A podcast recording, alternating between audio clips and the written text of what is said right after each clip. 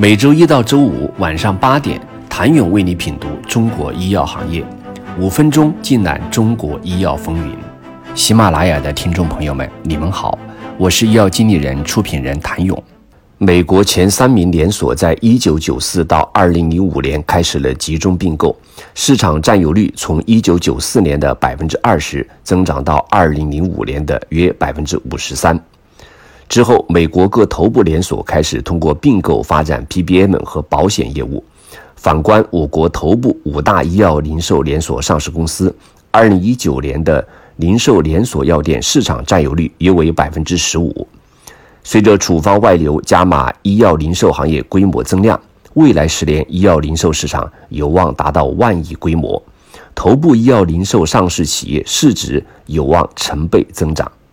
近两年，政策在逐步放开，推进处方流转外配。今年十一月，国家医保局发布了关于积极推进互联网加医疗服务医保支付工作的指导意见，在完善互联网加医疗服务医保支付政策。优化互联网加医疗服务医保经办管理服务，强化互联网加医疗服务监管措施等多个方面都提出了具体意见。网售处方药政策也在今年取得松动，为线上处方流转和处方药销售外流带来了东风。十一月十二号，国家药监局发布《药品网络销售监督管理办法》征求意见稿。对网售处方药有条件放开提出了严格监管和限制，最终对于处方药网上销售选择有条件的放行。有数据显示，二零一八年中国处方药销售额达到一点一三万亿元，占总药品销售额的百分之六十六。从处方药销售渠道来看，百分之七十二的销售额在医院实现，零售药店处方药占比仅百分之十二。将近一千四百亿元，而日本医疗药品绝大部分为处方药，最大的销售渠道为调剂药局，占比约为百分之五十四点三。美国最大的处方药销售渠道为零售药店和邮购药房，合计占比高达百分之八十三点三。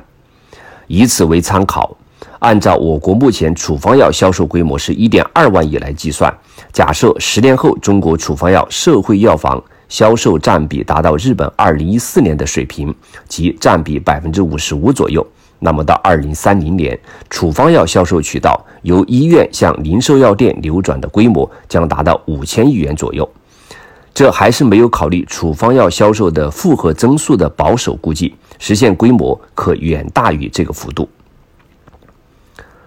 当然，这是市场规模的增量。存量部分目前市场规模在四千五百亿元左右。考虑到未来几年行业集中度提升，各连锁跑马圈地的态势，参考美国并购集中、市场集中度大幅提升的十年，从一九九四到二零零五年，复合增速是约百分之七点四。因此，保守按百分之五的复合增速，预计到二零三零年，市场规模有望超过七千亿。加上处方外流的市场增量，到二零三零年，医药零售市场规模有望达到一点二万亿水平。想了解我国医药零售未来十年的上升空间，请明天接着收听。谢谢您的收听。想了解更多最新鲜的行业资讯、市场动态、政策分析，请扫描二维码或添加医药经理人微信公众号“医药经理人”——医药行业的新闻与资源中心。我是谭勇，明天见。